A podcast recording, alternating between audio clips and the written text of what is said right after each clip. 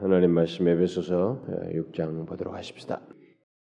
에베소서 6장 자 우리 14절인데 14절 하반절인데 13절 14절을 함께 읽도록 하십시다. 13, 14절 함께 읽겠습니다. 시작. 그러므로 하나님의 전신갑주를 취하라. 이는 악한 날에 너희가 능히 대적하고 모든 일을 행한 후에 서기 위함이라. 그런즉 서서 진리로 너희 허리띠를 띠고 의의 흉배를 붙이고 의의 흉배를 붙이라. 아, 우리가 이 영적인 싸움에 대한 이 장황한 내용을 살피고 있는데 그 구조는 크게 우리 그리스도인들은 예외 없이 영적인 전쟁터에 영적인 싸움의 현장에 다 처하게 된다. 그것은 우리가 원치 않아도 일단 이 흑암의 나라에서 옮겨져서 사랑하는 하나님의 아들의 나라로 옮기워진 그리스도의 자녀됐다는 사실 자체가 사단으로부터 이 타겟이 되어서 미혹받고 끝없이 우리를 넘어뜨리는 유혹이 있기 때문에 그것 자체가 우리는 영적인 싸움에 있다. 근데 그 싸움은 혈과 육에 대한 것이 아니고 이 바로 이 악한 영에 대한 싸움이어서 항상 싸움의 성격 자체를 영적인 맥락에서 보아야 된다라고 하는 이런 긴 내용을 한 다음에 그런데 그런 구체적인 그 마귀의 괴계, 그래서 영적인 싸움의 현장에 있는 우리를 향한 이 마귀의 괴계가 얼마나 간계한지 그것을 그동안에 장황하게 우리 밖에서 환경적으로 그런 괴계가 발휘되는 문화나 이런 관계나 내 밖에서 벌어지는 환경을 통해서 구조를 통해서 조직을 통해서 문화를 통해서 사상을 통해서 다각적으로 우리에게 이런 마귀의 괴계가 발휘된다. 그러나 더 중요한 것은 이제 그런 것이 있지만은 우리 자신 안에 우리가 인간의 인격적인 구조가 이성과 이지와 감정과 의지라고 하는 이런 인격의 구성 요소가 있는데 이런 인간의 인격의 구성 요소를 사단은 교묘하게 활용한다는 거죠. 원래 이 정상적인 그 인격의 체계는 이성, 감정, 의지라는 이 순서를 가는 것이 맞습니다.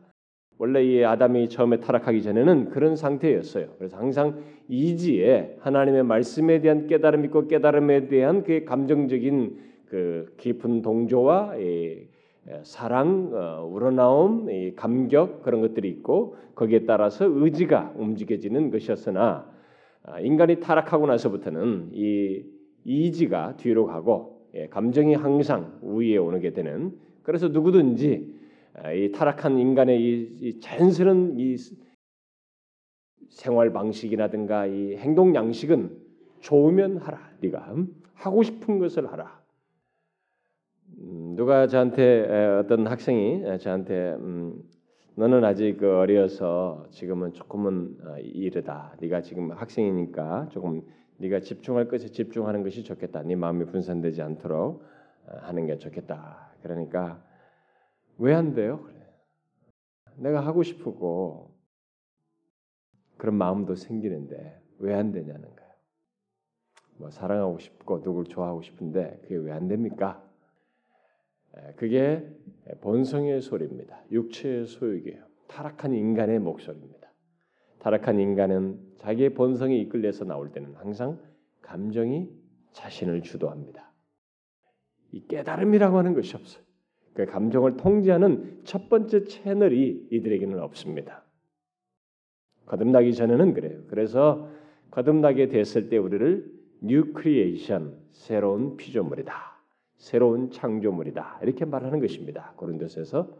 그래서 새로운 창조물이 됐을 때 이 순서가 제대로 돌아오는 것이죠.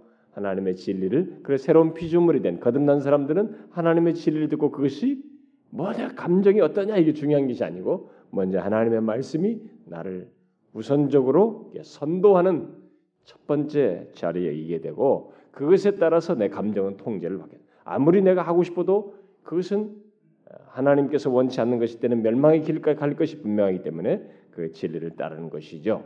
그래서 의지로 나아가는 것입니다. 그런데 사단은 이런 인격의 이것을 이지만으로 치우치게 한다든가 감성을 이렇게 감정을 이렇게 아주 혼란스럽게 교묘하게 한다든가 또 의지, 행동주의로 나가게 한다든가 이렇게 복잡하게 우리를 어, 미혹하는 그런 일이 있다. 자, 이런 마귀의 괴계를 그동안에 다양하게 살피고 나서 그러면 어떻게 이런 마귀의 괴계를 어떻게 대항할 수 있느냐? 그래서 이제 큰 단락으로 이제 또 다시 넘어왔죠. 그러면 그 단락 때그 첫 번째 적극적인 방법은 어, 주 안에서와 그 힘의 능력으로 강건해지는 것이다. 우리 자신의 힘이 아니고 주 안에서와 그 힘의 능력으로 강건해짐으로써 이 마귀의 괴계를 대항할 수 있다. 그게 적극적이고 우선적인 방법이다라고 하는 것을 먼저 얘기했습니다. 그리고 그것에 뒤어서 이제 소극적으로 어, 소극적이면서 방어적인 그 내용이죠. 우리가 이제 구체적으로 이제 살펴야 할 내용 그게 바로 전신갑주를 취함으로써 입음으로써 마귀의 그 괴계에 대항할 수 있고 방어할 수 있다. 주 안에서와 그 힘의 능력으로 강건하는 것이 적극적인데 이것은 이제 방어적인 예, 도구로서 전신갑주를 입는 것을 말하는데 그러면 전신갑주가 무엇이냐? 지금 그것을 우리가 지금 살피고 있는 것입니다. 그래서 전신갑주는 로마 군사가 예, 자신을 보호하고 싸움에서 자신을 보호하기 위해서 입는 이 갑옷을 전장에 입는 이 갑옷을 보면서 바울이 감옥에 갇힌 사람이 그것을 보면서 그걸 비유적으로 썼죠. 가장 먼저 이 안에 통으로 되어 있는 이 옷을 바인딩하는 거죠. 이게 허리를 띠로 탁 묶는 것을 보고 그것을 첫 번째 그것이 먼저 우선적으로 있어야만 하는 것인 줄 알고 그 첫 번째 자리에 해당하는 것을 바로 진리의 허리띠를 띠라라는 것으로 연관지어서 말을 했습니다. 그러고 나서 그것에 뒤이어서 근데 그것이 가장 우선적이고 굉장히 근본적이며 중요한 것이다. 항상 영적인 싸움에서 진리로 무장하는 것, 진리로 허리띠를 띠는 것이 굉장히 중요하다는 것을 바로 그 순서상에서도 말하고 있고 우리가 꼭 그런 것이 있어야 된다라는 사실을 그동안 제가 아, 얘기했고 그래서 지난 시간에는 그걸의 두 번째 예, 바로 이 갑옷을 입는 장면이죠. 갑옷이 목에서부터 복부까지 아, 심지어 약간의 허벅지 상단까지 이렇게 가려져 있는 핵심은 여기를 가리는 건데 이것은 좀 이제 약간 치마처럼 연결되어 있는 것이죠. 네. 이 갑옷을 어, 입는 것. 근데 그 갑옷에 해당하는 게 뭐냐? 이 갑옷을 입었다는 것은 예, 이 갑옷은 지금 이 몸 안에 굉장히 중요한 요소들인데 오장육부가 있잖아요. 우리가 흔히 말하는 심장과 폐부, 어, 장, 뭐 이런 것들이 다 있는데 바로 그것을 보호하는 그런 것인데 바로 그런 그러면 그런 갑옷에 해당하는 것이 무엇이겠는가? 무엇을 보호하게 하는?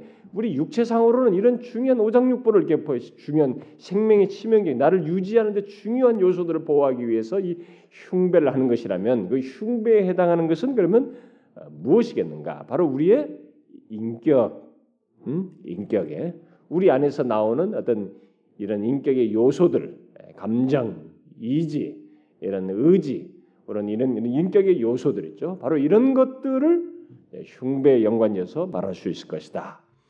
그러면 바로 그런 것들을 방어하기 위해서 방어하기 위한 그럼 사단이 우리의 인격에 이런 이지나 감정과 의지 뭐 이런 것이 우리 안에서 이렇게 발휘되는 것을 이렇게 방어하기 위해서 물론 진리가 다 똑같이 되지만은 그것을 구체적으로 직접적으로 연관해서 그것을 방어하게 그것을 공격하는 마귀의 이 공격에 대해서 방어하는 구체적인 항목으로 지금 열가고 여기서 언급하고 있는 게 뭐냐 바로 의라고 말하고 있다는 거죠. 의의 흉배, 이 흉배를 의의 연관지어서 말하고 있다. 그럼 의라는 것은 무엇이냐라고 했을 때 지난 시간에 우리가 바울이 그 빌립보 3장에서 자신에게 있었 있는 얘기를 얘기하면서 그 말했던 하나님께로서 난 의를 말하는 것이다. 우리가 흔히 뭐 칭의에서 말하는 그런 의에 어, 해당하는 것이라고도 볼 수 있겠습니다. 그러나 구체적인 그 의라고 하는 것 자체의 성격은 하나님께로서 난 의이다. 그것이 바로 우리가 이 사단이 우리의 이 전 인격을 향해서 다양하게 공격하는 것을 방하는 최고의 이 방어 무기다.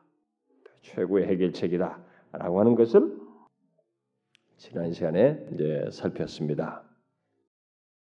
자, 그러면 이 시간에 한 번 더 이제 이 의의 흉배를 이렇게 붙인다, 착용한다, 입는다, 뭐 좋겠습니다. 이것을 의의 흉배를 붙이는 문제를 좀 더 적용적인 차원에서 오늘은 어, 살펴보도록 하겠습니다. 지난번에 의의 흉배가 무엇이고 그것의 필요에 대해서 살폈는데 오늘 이 시간에는 그 의의 흉배의 유익과 아, 그것의 구체적인 적용을 좀 살펴보도록 하겠습니다.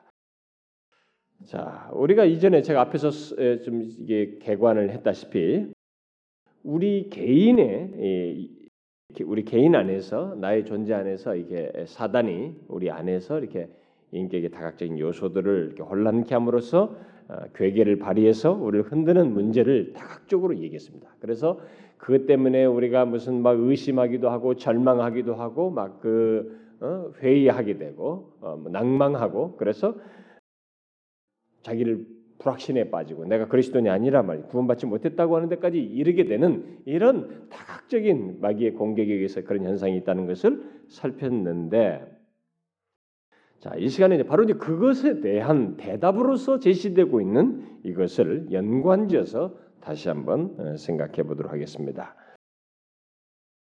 그러니까 우리의 이지와 감정 또는 경험 그리고 의지를 혼란케 함으로써 우리를 흔드는 이 마귀의 괴계에 대한 해답으로서의 의라고 하는 것을 어떻게 적용할 것인지를 어, 살펴보자는 것입니다. 아, 이 부분에서 우리가 더 주목할 것은 사실 감정이에요. 뭐 이지에 대해서도 할 때도 어, 있겠지만은 사실 이 감정적인 것에 우리는 뭐 이지하면은 뭐 인격의 요소로서 대체로 말을 하지만은 우리가 이제 일반적으로 이지하면은 예, 지성적 활동을 주로 얘기 때문에 여기서 좀 더 우리가 주목할 것은 사실 감정이에요. 예, 감정과 예, 감정적인 어떤 경험 그리고 거기에 따라서 하는 뭐 행동, 의지 뭐 이런 걸 좀 연관해서 살펴보는 게 더 좋겠습니다. 사실 실제로 이 마귀의 괴계에는 이 감정을 공격해서 어, 우리 자신을 흔드는 일에 굉장한 비중을 둡니다. 그리고 이게 실제로 많이 효과적이고 너무나 많은 사람들이 사실 이지적인 문제, 지성적인 이 분별을 못해서 가는 경우도 많지만은 실제로 예수를 믿고 나는 사람이 분별이 안 되는 사람은 실제로 크리스천이 안 됐을 확률이 높아요. 근데 어떤 그날 일단 크리스천이 돼서 어느 정도 진리를 알고 있는데 그 사람에게서 많이 마귀에 의해서 넘어지는 경우는 이 감정적인 부분에서 특별히 비중상으로 훨씬 많이 넘어지게 됩니다. 실제로 여러분들이 지금까지 살아오면서도 여러분들이 어디서 제일 마귀의 괴계에 넘어지게 되는지 사단의 공격을 받는지 여러분들이 잘 경험해 보아서 알 것입니다. 어디서 제일 많이 했어요? 여러분들은 아무래도 분명히 감정이었을 겁니다. 이 감정적인 격동과 감정적인 혼란 속에서 의심하게 되고 낙심하게 되고 절망하고 아, 그렇게 하면서 결국은 내가 예수 그리스도를 믿는 것이 아니다라고 하는 이런 데까지 좌절하는 그런 경험들을 분명히 했을 것입니다.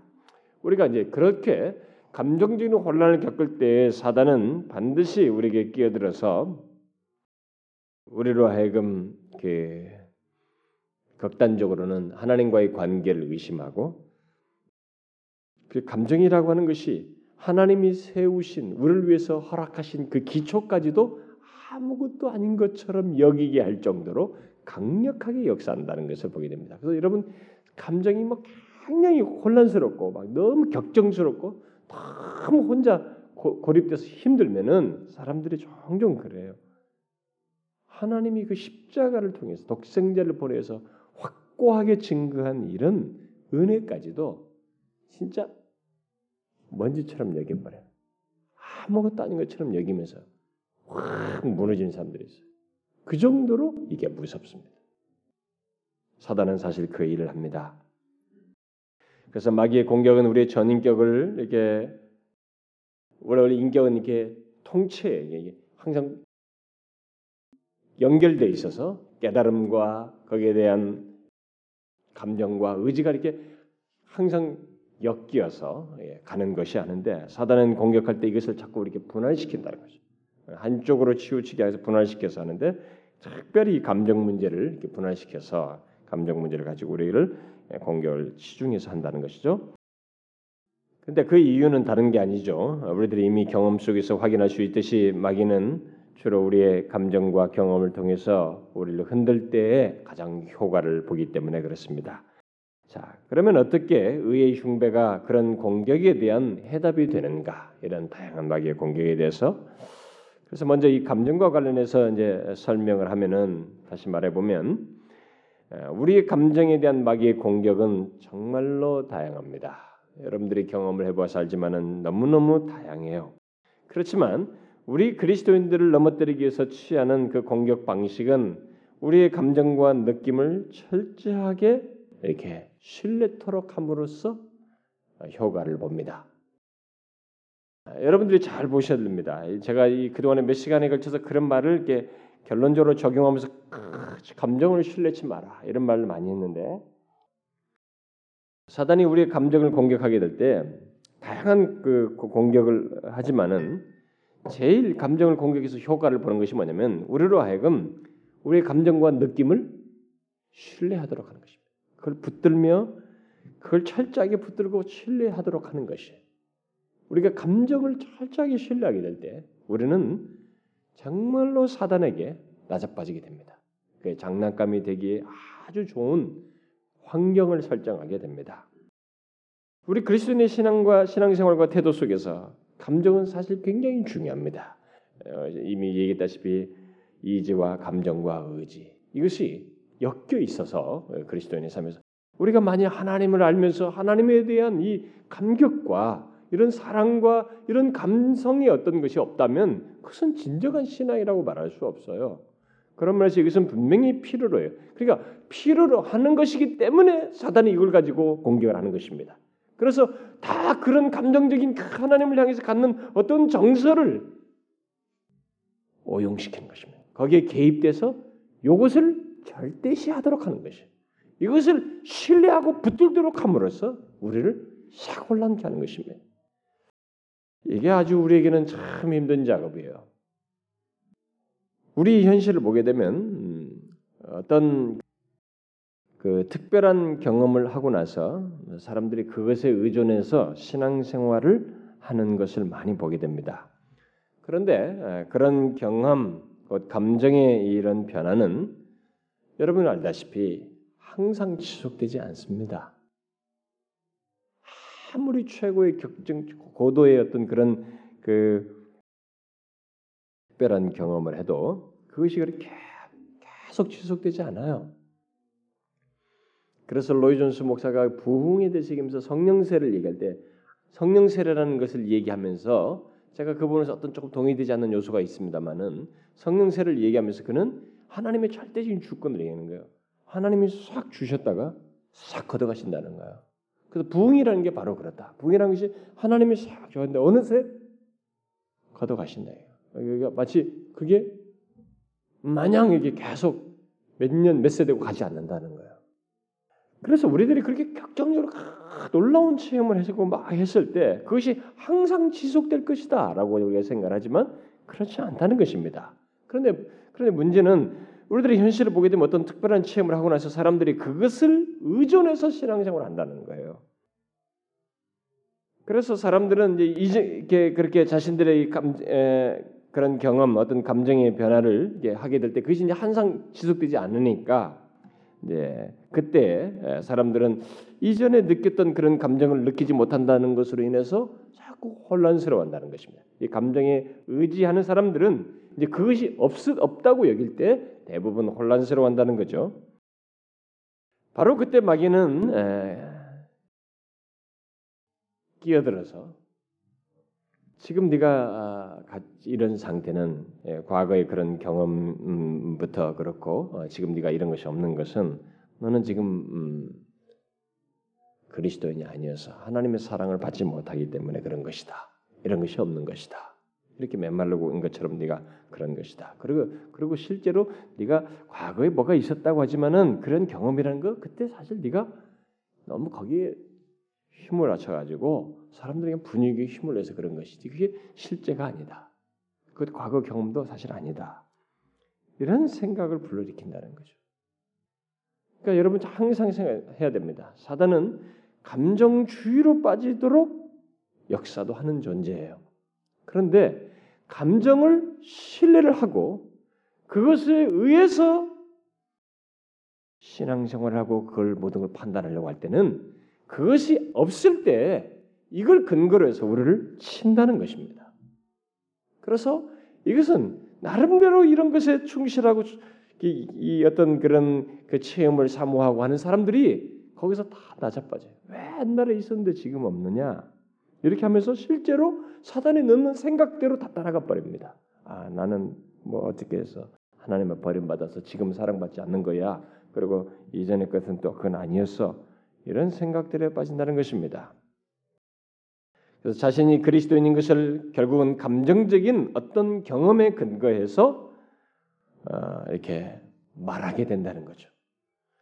근데 그렇게 붙들어 그런 식으로 하는 사람들에게 있어서 그 같은 마귀의 공격은 굉장히 파괴력이 큽니다. 음? 감정이 근거해서 자신을 판단하는 사람에게 결국 그런 식으로 사단이 우리를 치게 될 때는 파괴력이 굉장히 크다는 것입니다. 그런데 여러분 얼마나 많은 사람들이 자신의 감정에 의존해서 근데 우리가 현실을 보게 되면 얼마나 자신의 감정에 의존해서 신앙생활하는지 몰라요. 어, 자신의 뭐 체험을 너무 의지하지 않습니까?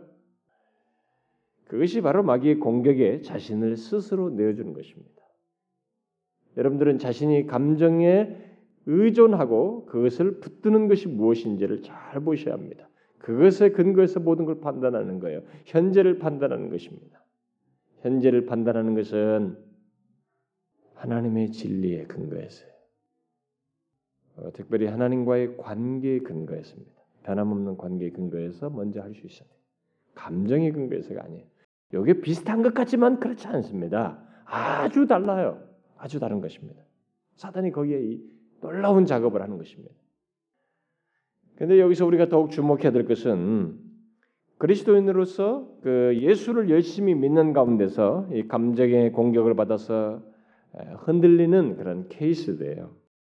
특히 그런 사람들이 자신을 잘 살펴 이렇게 반성하는 가운데서 뭐 예수 참 열심히 잘 믿는 사람들이 주로 그렇죠. 자신을 잘 살펴서 반성하는 가운데서 자신의 감정에 예민해서 하는 어떤 그런 모습을 보게 되는 그런 케이스를 보게 되는데 우리가 좀 주목해야 됩니다. 우리가 이렇게 자꾸 하게 될 때 자신을 살펴서 반성하는 가운데 자기의 감정에 예민해하는 사람들이 종종 자신도 모르게 자신의 감정을 가장 중시해요. 은근히. 그러면서 감정에 의존하게 됩니다. 이렇게 되면 제가 앞에서 서두에 말했다시피 사단이 타격을 크게 입힐 수 있는 토양이 돼버려요. 그래서 예수 믿는 사람들이 많이 넘어지는 거예요. 그러니까 예수 믿는 사람들이요. 음, 우리들이 예수 믿으면서 너무 이렇게 예수님 좋고 하나님의 은혜 찬양 할렐루야 이렇게 막 좋은 감정만 너무 생각하는 거예요. 이런 것이 이런 마귀 영적인 괴계도 같이 생각해서 에베소서 같은 균형이 있어야 되는 겁니다. 1장부터 3장 같이 하나님의 안에서 주권적인 은혜 안에서 너무나 부유한 은혜를 입은 것과 함께 그걸 따라서 삶을 사는 것도 있지만 이 사단의 괴계에 대한 이것 또한 같이 무장돼 있어야만이 이런 사이 참 교묘한 이런 마귀의 괴계를 우리가 분별해낼 수 있다는 것입니다. 교회에서 오랫동안 주를 섬겨온 사람들, 아, 특별히 그 사역자를 비롯해서 영혼을 돌보는 뭐 이게 리더나 뭐 구역장들 이런 사람들은 자신이 아, 이전에는 뭐 어떤 뜨거웠던 때가 있는데 이제는 그렇지 못하다는 이런 생각을 종종 갖게 돼요. 그리고 특별히 이전에 느꼈던 것을 지금은 느끼지 못한다는 것 때문에 괴로워하고 심지어 낙심도 하게 됩니다. 특별히 목사들은 심해요. 음, 목사들은 그런 것이 참 심합니다. 음, 그런 사람들이 참 많습니다. 그런데 우리가 여기서 참 경계할 것이 있습니다. 그 과정 속에서 사단의 개입 이것을 우리가 상당히 경계해야 됩니다. 그는 우리를 바로 그 장면에 개입해서 우리를 낙심하게 하고 절망으로 내뭅니다. 제가 얘기했습니다마는 이 파괴적인 절망이나 이 파괴적인 낙심은 그래서 하나님을 의지하고자 하는 마음이 생기지 않고 주님께로 향하지 않게 하고 원망과 불평과 이 부정적인 정서를 일으키는 이런 모든 것의 출처는 어떤 과정을 뭐 자신을 살피면서 한다고 했던 나름대로 경건한 시도를 한다고 했던 시도는 그랬을지 몰라도 그 과정에 이것을 주도한 이는 사단이에요. 성령이 아닙니다. 그걸 우리가 알아야 하는 것입니다. 그래서 바로 이런 것에 대한 우리 자신을 막 살피면서 이런 중에 어? 자기도 모르게 자기 감정의 중심에서 그것에 의해서 자신을 낙심하고 절망하게 돼 이렇게 될 때는 그것은 사단에 의해서 자기가 넘어진 줄 알고 사실 그런 것에 대한 그런 상태를 경험하는 자에게 있어서 가장 확고한 해결책은 다른 것 없어요. 오늘 본문이 말한 것처럼 의의 흉배인 것입니다. 바로 그거예요. 의의 흉배가 이 정 우리 안에 인격의 이런 혼란을 막는 바로 가슴을 흉배에 해당하는 것 바로 그것입니다. 정말 의게 그게 바로 의라는 것입니다. 그래서 우리가 그런 식으로 자신을 보다가 절망하게 될 때 우리가 붙들어야 할 것은 우리의 감정이 아니에요. 이전 같지 않은 감정을 붙드는 것이 아니고 그것에 의존해서 모든 걸 할 것이 아니고 내 감정이 어떠느냐, 내 기분이 어떠냐는 것이 아니고 옛날 또 옛날과 같은 경험이 없다라고 해서 그것이 문제가 아니고 그 상황에서 가장 중요한 것은 나의 의가 되시는 예수 그리스도 굳건한 반석 되시는 예수 그리스도를 붙드는 것이 이게 바로 오늘 본문에서 말하는 의의 흉배입니다. 요 용도 의의 흉배라는 용도가 바로 그런 거예요, 여러분. 우리는 이 용도를 써야 됩니다. 어디서 의를 붙드느냐는 거예요. 우리가 혼란한 것이에요. 예수를 믿으면서도 불구하고 이 감정의 노예가 돼가지고 소용돌이 쳐가지고 절망하고 좌절하고 하나님이 없는 양, 하나님이 나를 버린 양, 여기는 그런 경험을 하게 될 때 우리가 그때 가장 붙들어야 될 것은 의예요. 굳건한 반석 되시는 나의 의가 되시는 예수 그리스도를 붙드는 것입니다. 우리의 기분과 감정은 언제든지 우리를 저버려요. 배신하게 됩니다. 여러분 감정은 우리에게 우리 마음 우리 내가 뜻대로 다 그렇게 보존되는 것이 아닙니다. 이 감정은 내 의지와 상관없이 나를 저버립니다. 그런 감정을 만일 붙들고 의지하게 되면 마귀는 당연히 끼어들어서 우리는 아무것도 아닌 것처럼 우리를 보게 하고 흔들어 버립니다. 그러므로 여러분 우리의 기초는 신앙생활의 기초는 우리 존재의 기초는 감정이 아니라 지난 시간에도 이미 말한 대로 믿음으로 하나님께로서 난 의입니다.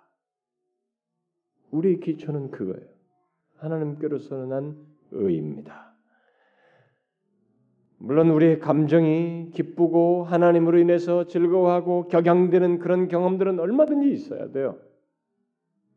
그러나 그것은 어디까지나 오직 믿음으로 얻는 의의 기초 위에 우리들을 서도록 돕는 차원에서 감정이고 그 기초 위에 서 있는 결과로서 갖는 감정이어야지 그것이 기준이 되고 판단하는 잣대가 될 수 없습니다. 그것을 우리가 경계해야 됩니다. 그래서 의의 흉배에 해당하는 것, 곧 믿음으로 하나님께로서 난 의라고 하는 것은 우리 감정에 의해서 좌우될 수 있는 것이 아니라고 하는 것. 그래서 우리가 끝까지 어떤 어려운 상황이 감정의 소용돌이 속에서도 붙들어야 될 것은 이 믿음으로서 하나님께서 난 의라고 하는 것을 바로 의의 흉배라고 하는 것을 잊지 말아야 됩니다. 여러분과 저의 감정이 아무리 바닥을 치고 아무리 힘들고 뭐 죽을 것 같고 세상이 다 무너질 것 같고 나 혼자밖에 없고 나는 정말 하나님이 버린 것 같은 절망스러운 상황이 있어도 그건 우리의 지나가는 기분이에요.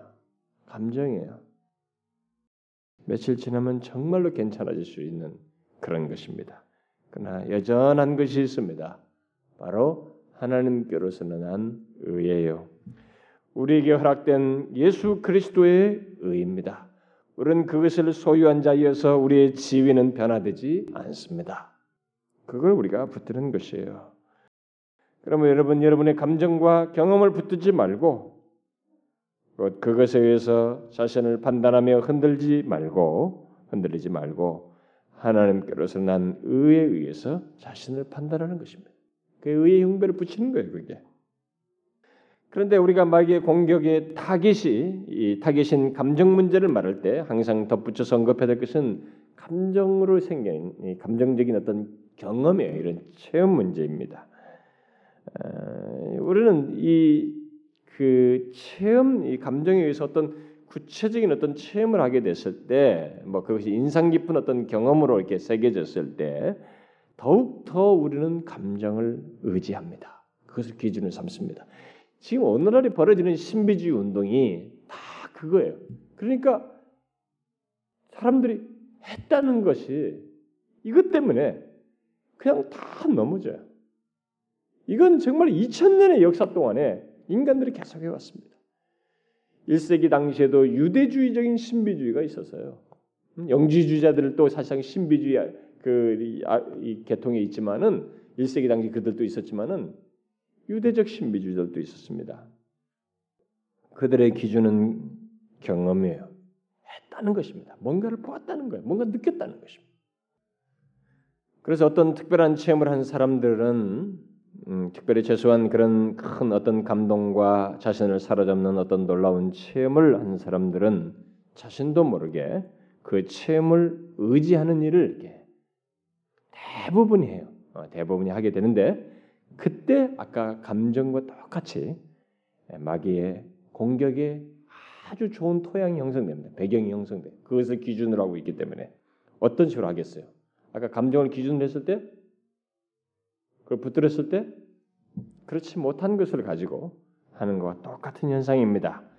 체험을 의지하는 사람들은 그 체험이 없다고 여겨질 때 그것을 기준으로 삼고 이렇게 의지하고 붙들고 있었기 때문에 없다고 여겨질 때 이제 흔들리게 됩니다. 그때 사단이 봐라 너희 경험이 없지 않느냐. 너 지금은 그런 그런 감동과 그 체험 이런 것이 없지 않는가. 그런 네가 무슨 진실한 신앙을 가지고 하나님과 정말 교통을 하고 하나님과 가깝다고 할 수 있느냐? 네가 정말 하나님과 친밀한 교제를 한다고 맞겠느냐? 너 정말 그리스도인 맞아? 지금까지 있었던 게 사실 다 그냥 어쩌다 네가 그렇게 생각하고 느낀 것이지 정리한 것이지 그게 실제겠느냐? 의심, 불확신 이렇게 끝없이 뿌림으로 인해서 진짜로 사람들이 빨려 들어갑니다. 근데 빨려 들어갈 수밖에 없는 것이 자기가 형성 토양을 형성해 버렸어. 그것을 기준으로 삼고 있었기 때문에 그렇습니다. 응? 체험을 기준 삼기 때문에. 체험을 의지하는 사람들은 자신 체험이 없을 때도 넘어지고 사단에게 공격당하기에 좋은 토양이 되지만은 어 나와 비슷한 경험을 어떤 예를 들어서 불교도가 예를 들어서 뭐 또 어떤 이단이라든가 아니면 어떤 뭐 힌두교에서 요가를 한다든가 이런 사람들이 아, 이번에 갔는데 말이야 무슨 아, 정말 어, 내가 팍 뜨는 기분이었다고 그리고 무슨 광채가 나한테 보였다고. 그러면 어? 내가 예수 믿으면서도 비슷한 거 봤는데 똑같네? 그러면 그때부터 이제 흔들리는 것입니다. 체험을 기준으로 삼고 있었기 때문에 사단이 봐라 너. 네가 아직 믿는 것은 예수 믿는 게 아니야. 그건 다 다른 데다 있는 것이다. 너는 크리스천이 아니야.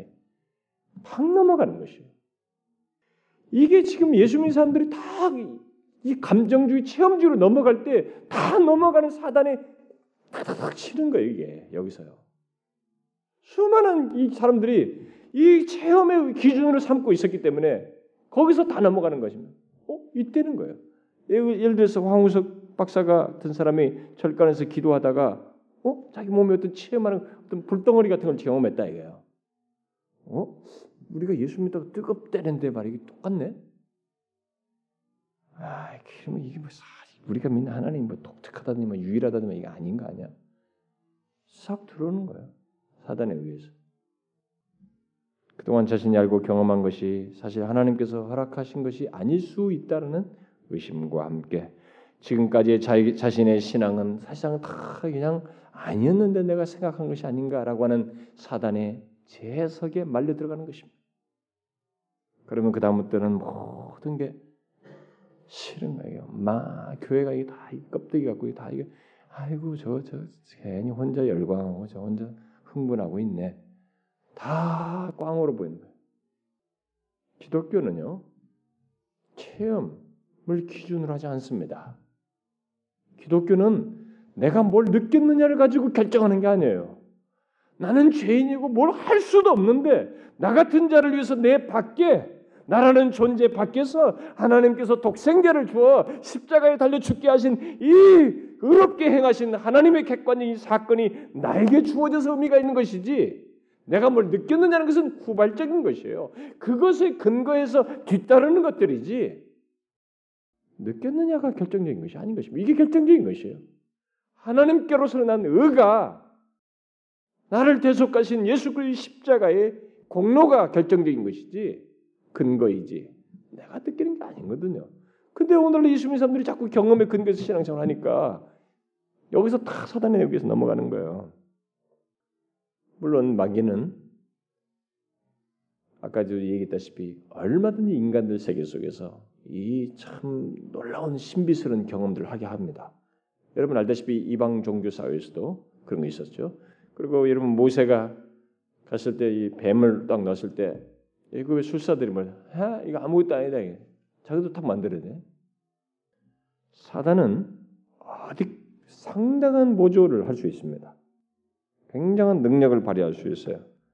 그래서 얼마든지 다른 종교에서도 심지어 여러분 그 지난번에 그 제가 그런 얘기 했잖아요. 그 무당들 중에서도 급이 있다고 직접 이게 신접하는 급들이 있는데 예. 그 급들은 보통이 아니라는 거예요. 신 내린 사람들, 신 내린다, 귀신 내린다고 하죠. 그들은 진짜 칼 위를 선다는 거죠. 칼 위로.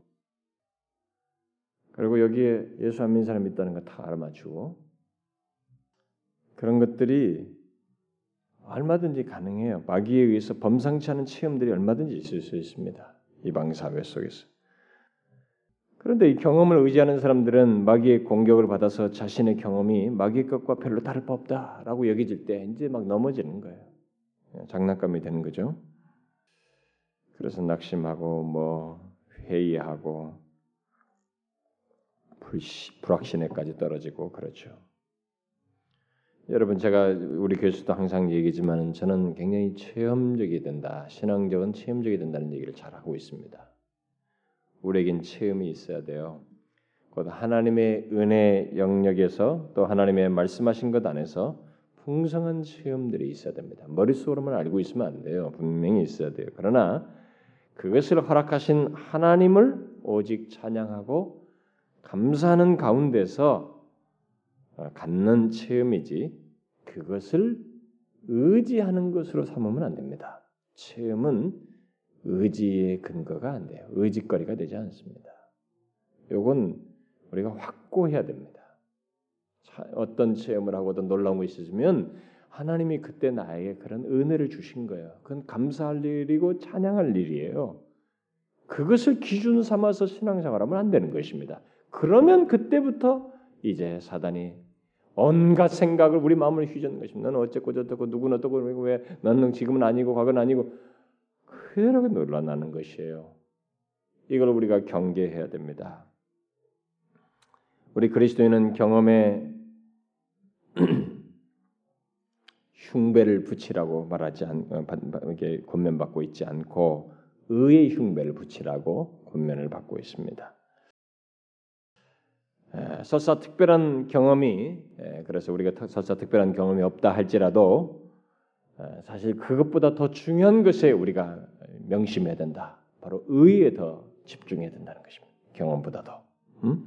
경험이 있어야 되긴 하지만 그런 것은 다 결정적인 것들이 아니에요. 더 중요한 것은 여기 의의 흉배다라는 것입니다.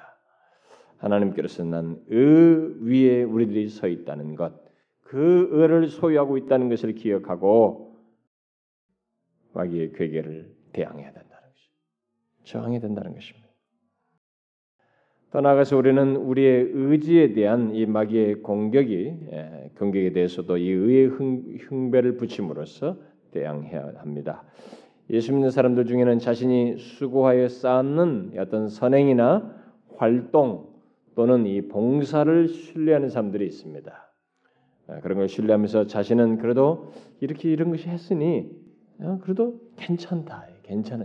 아주 나는 좀 잘하고 있다. 나는 그래서 괜찮은 신자라고 하는 생각에 빠져 들어갑니다. 이게 이제 사단이 미혹하는 것인데, 예, 우리 그리스도인은 열심히 봉사하고 수고해야 돼요. 정말 죽도록 충성하든 뭐든 뭐 그 충성이 있고 이런 것만 아니지만은 하여튼 우리의 모든 삶의 활동에 있어서 적극적이고 정말 열심을 다해서 부지런하게 게으르지 말고 열심을 품고 주를 섬기라 라고 한 말씀대로 정말 그리해야 됩니다. 그런데 문제는 그런 것을 은근히 자랑하며 신뢰하는 거예요. 그리고 마침내는 자신이 그리스도 된 이후로 자신이 한 모든 선한 일 때문에 현재 자신이 있는 것처럼 생각하는 것입니다. 그래서 뭔가 활동성 있고 막 이게 뭔가 이게 뭐가 있고 말 이런 것이 있을 때는 충만하다고 자꾸 생각해. 그런데 그런 것이 조금 이전 같지 못하다. 이것을 기준으로 했을 때 기준한 사람에게 어떤 게 못하다라고 했을 때는 또 한 번 문제가 되는 것입니다. 사단의 공격에 아주 좋은 토양이 되는 것이. 그래서 요 교회에서 이게 뭔가 섬겼던 직분자들, 열심히 섬겼던 사람들이 아, 자기가 옛날에는 막 이것도 하고 이것도 했는데 요즘은 안, 안 하고 있다, 뭔가 없다 이게 할 때는 예, 사단의 타겟이 돼서 많이 낮아빠져요. 영적 침체로 들은 사람들 굉장히 많습니다. 그건 잘못하고 있는 거예요. 그걸 기준으로 삼아서 그렇습니다.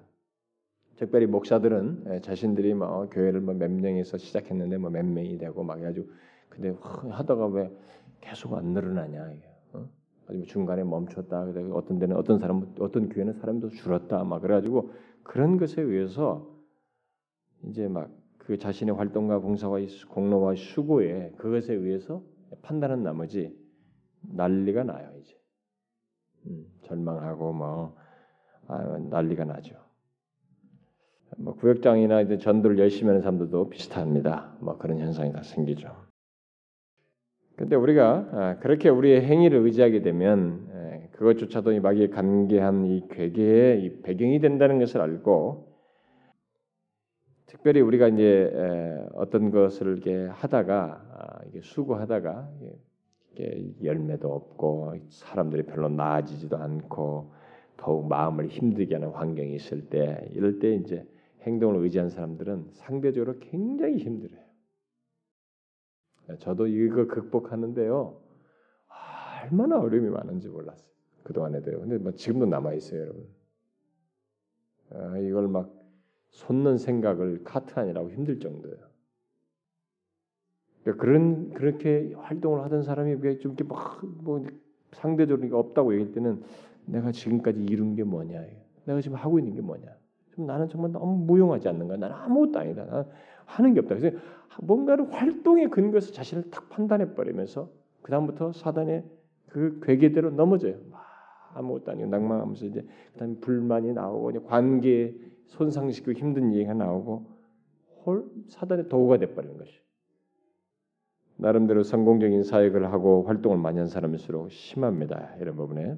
특히 영혼을 돌보는 뭐 사역자를 비롯해서 이 교회 섬기는 사람들이 굉장히 심해요. 그러나 우리가 여기서 경계 우선적으로 경계할 사실은 우리는 결코 우리의 행위, 우리의 모든 수고와 행실과 이 뭐 활동과 봉사를 절대로 자랑하거나 의지해서는 안 된다는 것입니다. 성경은 처음부터 우리들의 모든 어떤 것들을 자랑하지 말라고 그랬어요. 그런 걸 자랑하지 말라고. 오히려 예수님께서 뭐라고 그랬어요? 이 종의 비유를 얘기하면서 새벽부터 종 주인을 죽도록 섬겨놓고 뭐라고 했는데 막판에 나는 무익한 종이라 하이할 것을 했습니다. 이렇게 얘기하잖아요. 주님이 그걸 얘기해요. 우리는 모든 수고를 다 한 후에 그렇게 하는 게 자랑하지 말. 그 말은 무슨 말이에요? 그, 결국 그, 그 얘기를 하는 것은 뭡니까? 우리가 아, 너무 매정하다. 어? 수고했어.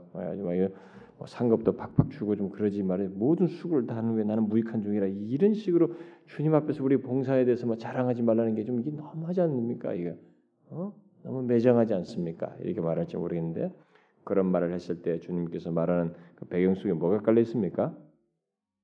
우리는 모든 수고를 하고 난 뒤에 무익한 종이라고 말할 수밖에 없는 위치에 있는 사람들이다라는 것이에요. 우리는 그런 위치에 있다. 그럼 그 말이 긍정적으로 보면 어떤 말이에요?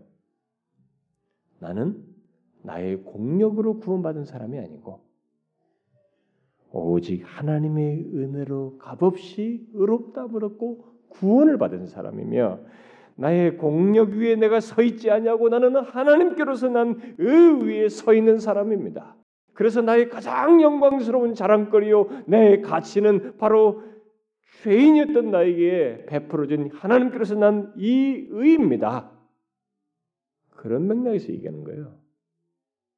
자랑할 것이 그것이 많지 뭐 내 것을 자랑할 일이 있냐 이게 그 자랑할 것은 그건 그 부분에 대해서는 없다는 것입니다. 그러므로 우리는 우리의 활동과 행위에 대한 마귀의 공격에 대해서도 이 의의 흉배를 붙임으로써 응? 방어해야 된다. 여러분 우리가 구원을 얻는 것은 우리가 많은 활동을 하고 또 선한 행위를 했기 때문이 아니죠. 오직 하나님께로서 난 의 때문입니다. 그러므로 나는 예수 믿은 지 오래지만은 별로 한 것이 없어. 나는 지금까지 뭐 하지만 아, 진짜 난 너무 뭔가 없다. 이렇게 하면서 낙심할 필요가 없다는 것입니다. 활동성과 더 많은 활동, 교회 안에는 막 굉장히 활동적인 사람이 있는가 하면 어떤 사람은 덜 활동적이면서 그래도 여지여지 이렇게 하는 사람도 있어요.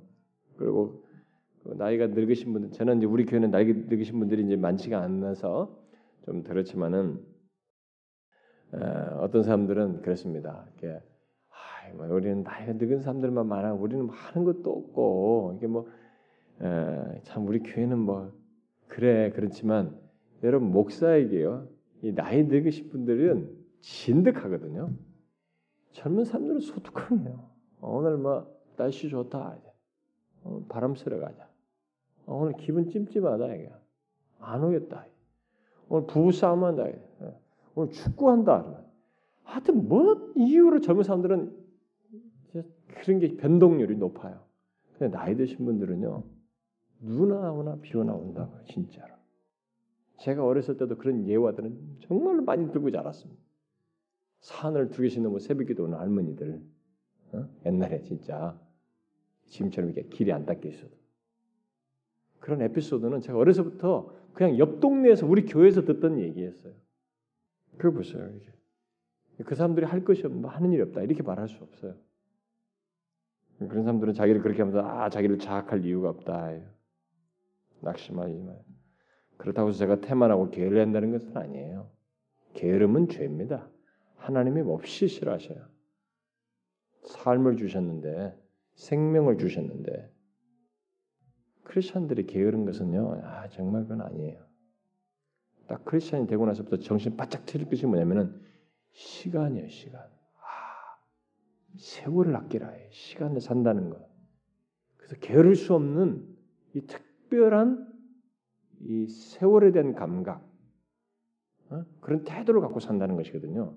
근데 그리스도인 됐으면서도 막 귀차니스트 뒹굴 뒹굴면서 말 리모컨에 의존해 사는 이런 사람들은 그건 제가 볼 때 아니에요. 저는 뭐 그걸 조장하는 건 지금 아니고요.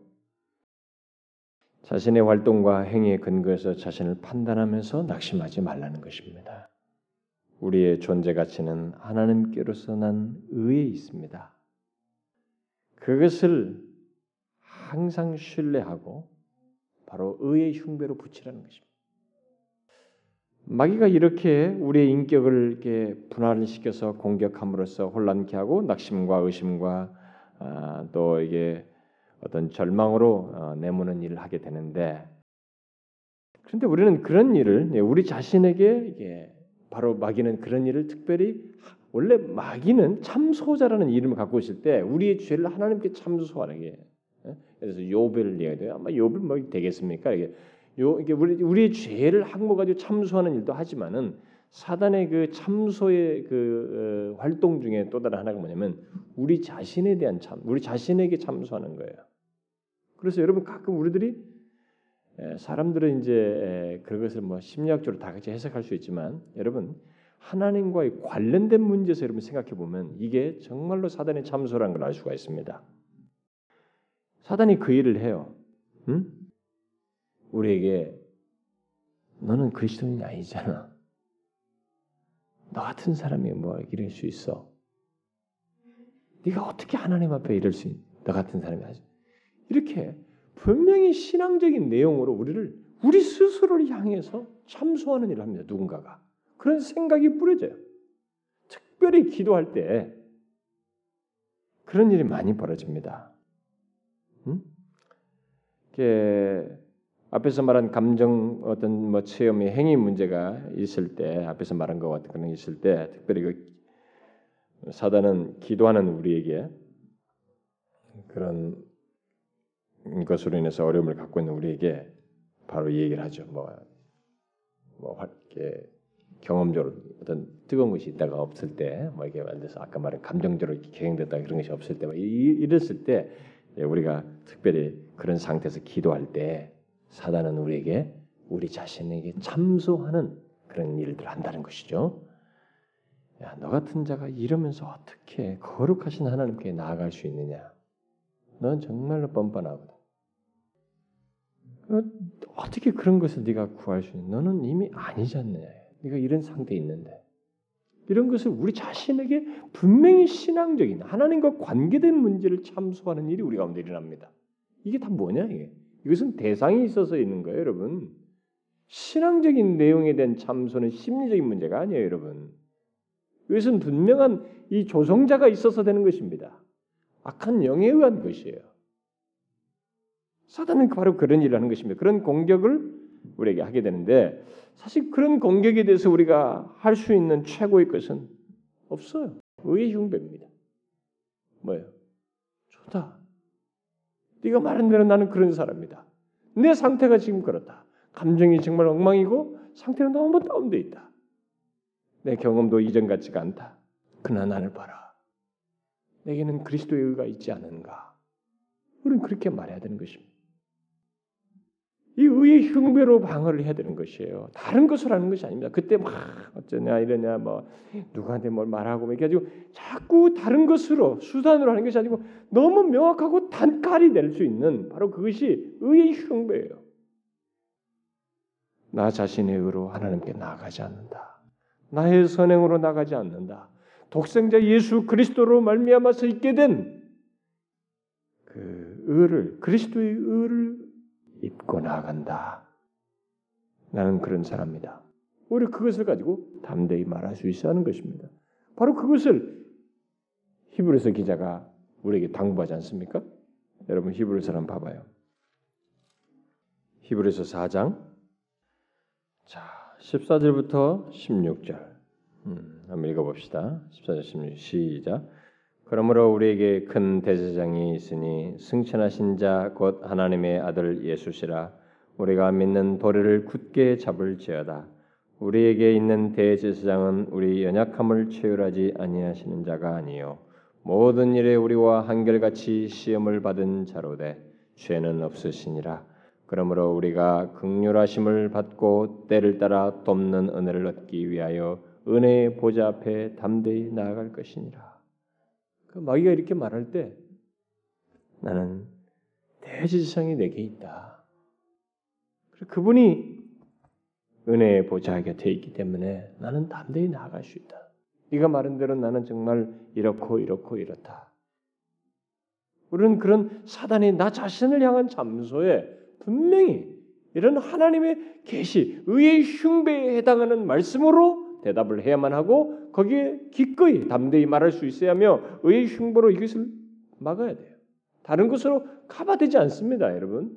뭐 심리적으로 따르려고 되는 게 아니에요. 이런 진리의 말씀으로 히브리서 봐서 이런 말씀으로 로마서 5장 8장 그런 말씀으로 그리스도 예수 안에 있는 자에게는 결코 정잠이 없다. 나는 그런 자이다. 그걸로 막는 거예요. 히브리서 기자가 이런 내용을도 많이 얘기죠. 로마서 같은 데도 참 많이 얘기지만 여러분 뒤에 10장을 한번 보세요. 히브리서 10장 19절부터 22절까지 한번 읽어봅시다. 19절부터 22절 시작. 그러므로 형제들아 우리가 예수의 피를 힘입어 성소에 들어갈 담력을 얻었나니 그 길은 우리를 위하여 휘장 가운데로 열어놓으신 새롭고 산 길이요 휘장은 곧 저의 육체니라 또 하나님의 집 다스리는 큰 제사장이 계심에 우리가 마음의 뿌림을 받아 양심의 약을 깨닫고 몸을 맑은 물로 씻었으니 참 마음과 온전한 믿음으로 하나님께 나아가자. 뭐예요? 큰 제사장이 계시기 때문에 우리가 예수의 피를 힘입어 뭐예요? 다 이게 의예요, 여러분. 우리 공로가 아니다. 예수의 공로로 은혜의 보좌 옆에 계신 대제사장이신 예수 그리스도를 그 믿고 가는 것이다. 뭘로 맡겠어요, 여러분? 여기 뭐 여기가 양심의 악을 깨닫고 응? 그런 것들을 가지고 예, 사단은 우리를 계속 넘어뜨리겠죠. 들이 밀 거란 말이에요. 좋다. 나는 그런 사람이다. 그러나 나에게는 나를 위해서 피를 뿌리시고 나를 정결케 하신 예수 그리스도가 계시다. 나의 약함을 다 아시고 나를 위해서 중보하시는 그분이 계시다. 혹시 설사 우리가 죄를 범하는 일이 있다 할지라도 그때 마귀가 우리를 고소할 때도 우리는 의의 흉배를 붙임으로써 대항해야 됩니다. 예? 다른 것이 없어요. 우리 마침 우리가 은혜 시리즈 살피면서 얘기를 하고 있습니다만 결코 정점이 없다는 그런 말씀을 이미 살폈잖아요. 정말로 그렇습니다. 그럴 때조차도 우리가 그런 마귀의 참소, 우리 자신에 대한 참소 이런 것을 이겨낼 수 있는 것은 다른 거 없어요. 의의 흉배입니다. 의예요. 예수 그리스도 안에서 허락된 하나님의 의입니다. 실제로 그런 내용을 우리가 죄를 범했을 때도 그리 해야 된다고 요한 사도 요한이 말하지 않습니까? 여러분 뒤에 보세요. 요한일서 요한일서 1장 자 6절과 7절 한번 봅시다. 6절 7절 시작 만일 우리가 하나님과 사귐이 있다 하고 어두운 가운데 행하면 거짓말을 하고 진리를 행치 아니함이거니와 저가 빛 가운데 계신 것 같이 우리도 빛 가운데 행하면 우리가 서로 사귐이 있고 그 아들 예수의 피가 우리를 모든 죄에서 깨끗하게 하실 것이요 예수의 피가 우리를 계속적으로 깨끗게 하신다는 거죠. 그래서 구절에 보니까 다시 해봐요. 구절 시작. 만일 우리가 우리 죄를 자백하면 저는 미쁘시고 오로우사 우리 죄를 사하시며 모든 불의에서 우리를 깨끗게 하실 것이요. 또 여러분 2절 2장 1절 1절 어, 2절 한번 봅시다. 2장 1절과 2절 시작. 나의 자녀들아 내가 이것을 너희에게 쓰면 너희로 죄를 범치 않게 하려 함이라. 만일 누가 죄를 범하면 아버지 앞에서 우리에게 대언자가 있으니 곧 의로우신 예수 그리스도라. 저는 우리 죄를 위한 화목제물이니 우리만 위할 뿐 아니요 온 세상의 죄를 위하심이라. 다 뭐예요, 여러분? 예수 그리스도 대언자 되신 그분 우리의 의가 되시는 예수 그리스도 그것이 이 모든 마귀의 참소에 대한 방어예요. 이것만 있으면 된다는 거예요. 그래서 의의 흉배인 것입니다. 이 가슴 몸통을 보호하는 의의 흉배, 우리의 이 인격의 모든 것에 대한 혼란, 곤란함, 어?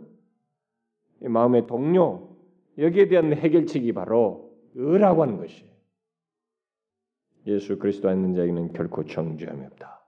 로마서 8장 뒷부분에 가보면은 누가 이 그리스도의 사랑에서 끊을 수 있겠냐? 하나님의 사랑, 그리스도 예수 안에는 하나님의 사랑 우리 누가 끊을 수 있겠느냐 말이에요. 그 얘기가 다 같은 맥락 아니겠어요? 특별히 마귀의 참소가 가장 심할 예, 좀더 비교적으로 더 심하게 느껴지는 때는 사실 임종시예요. 제가 여러분들에게 얘기하지만은 우리는 이미 예상을 다 하고 있어야 됩니다. 우리가 저와 여러분이 임종할 때쯤이면 사단의 참소가 아주 격렬해집니다. 아, 여러분 그 모세의 그 죽음 그 장면에 마귀도 그 관여했던 그 성경의 기록이 있죠. 정말 그 부분은 나중에 보도록 합시다. 그런 것처럼 아, 이미 하나님께서 그를 딱 정하시고 데려가는 타이밍인데도 어, 사단은 그에게 끼어드는 것을 기록한 내용이 있습니다. 아, 우리의 이 죽음의 임종에는 사단의 참소가 꼭 크게 일어나요. 근데 여러분 그때 우리가 가장 붙들어야 될 것은 바로 의의 흉배입니다. 그때도 결정타가 되는 것이 바로 의의 흉배예요. 예수 그리스도로 말미암은 의예요. 여러분과 제가 뭐 죽을 때 너 지금까지 인생 살면서 네가 한 게 뭐냐? 예, 너 죄만 짓고 뭐 진짜 죄가 생각나고 막 특별히 죽을 때는 예민하기 때문에 자기가 지금까지 누구한테 한 번도 말해보지 않은 죄, 막 더러운 죄, 막 이런까지 막 떠오르면서 진짜 나 구원받겠는가 이런 생각이 밀려온단 말이에요, 여러분. 근데 그때 우리가 뭘 붙들어야 되는가? 바로 의의 흉배인 것입니다. 예? 우리는 예수 그리스도로 말미암은 하나님께서 난 의를 붙드는 것이에요. 여러분과 제가 지금 무엇을 하고 어떤가 몰입하면서 직업 생활 무슨 일하면서 부지런히 사는 거 이런 거 다 지나가요. 여러분 마지막 주님 앞에 갈 때까지도 지금도 우리를 붙드는 사단의 공격으로부터 지키는 것이 바로 의일 뿐만 아니라 우리가 임종 앞에서도 우리를 붙드는 것은 이 의입니다. 하나님께서 난 의예요. 그래서 여러분 항상 여기서 지금 의의 흥배가 항상 붙어 있다. 그게 아니고 전신갑주를 입으라, 취하라 이렇게 말하죠. 의의 흉배를 붙이라 이렇게 말하고 있습니다. 뭐예요? 이 말은 왜 이렇게 합니까? 당연히 붙어 있는 거 아닙니까? 여러분 우리에게 의가 허락됐어도 그것을 마귀의 상황 상황마다 공격마다 활용하는 문제가 있어요.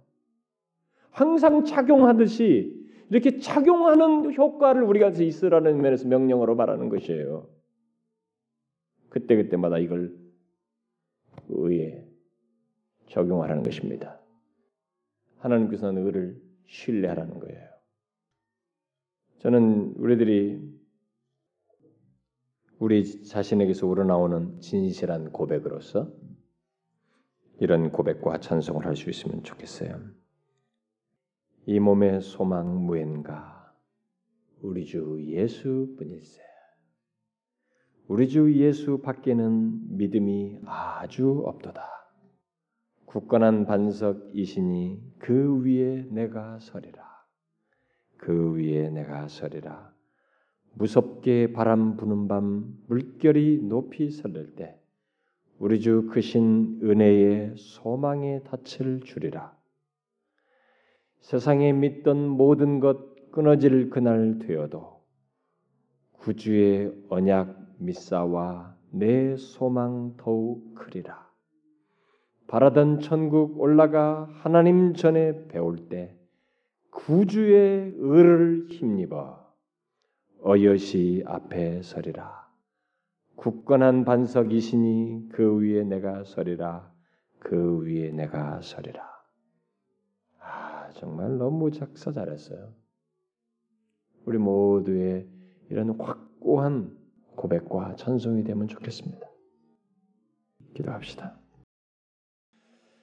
하나님 아버지, 참 우리에게 너무나 새로운 특별한 그런 운명, 이 복된 삶을 주셨습니다. 참 우리들은 감정에 의해서 정말 아니다고 여길 만큼 혼란을 겪을 수도 있고 또 우리가 경험한 것에서 있고 없고에 따라서 흔들릴 수 있는 그들인데 그런 것이 아무런 상관없이 우리는 정말 하나님께서 난 의를 입은 자로서 그것에 의해서 우리 존재가 평가되고 우리의 가치가 인정된다는 것을 이렇게 확고히 해주셔서 너무 감사합니다. 주님, 참 마귀의 어떤 공격 앞에서도 우리의 감정을 뒤흔들고 또 우리의 이런 뭐 인격의 요소들을 다각적으로 분할해서 우리를 흔드는 일이 있어도 하나님 그것에 의해서 흔들리지 않고 그때마다 오히려 이 의의 흉배를 붙임으로써 하나님께서 난 의를 의지함으로써 담대히 이기는 저희들 되게 하옵소서. 이 로마서 말씀이나 이 히브리서 기자가 말한 이런 귀한 말씀들 우리에게 확고히 주신 도구로 주신 말씀으로 마귀의 공격에 대항함으로 우리의 의에 관한 이 분명한 말씀들을 의지함으로 이겨나가는 저희들 되게 하옵소서. 예수 그리스도의 이름으로 기도하옵나이다. 아멘.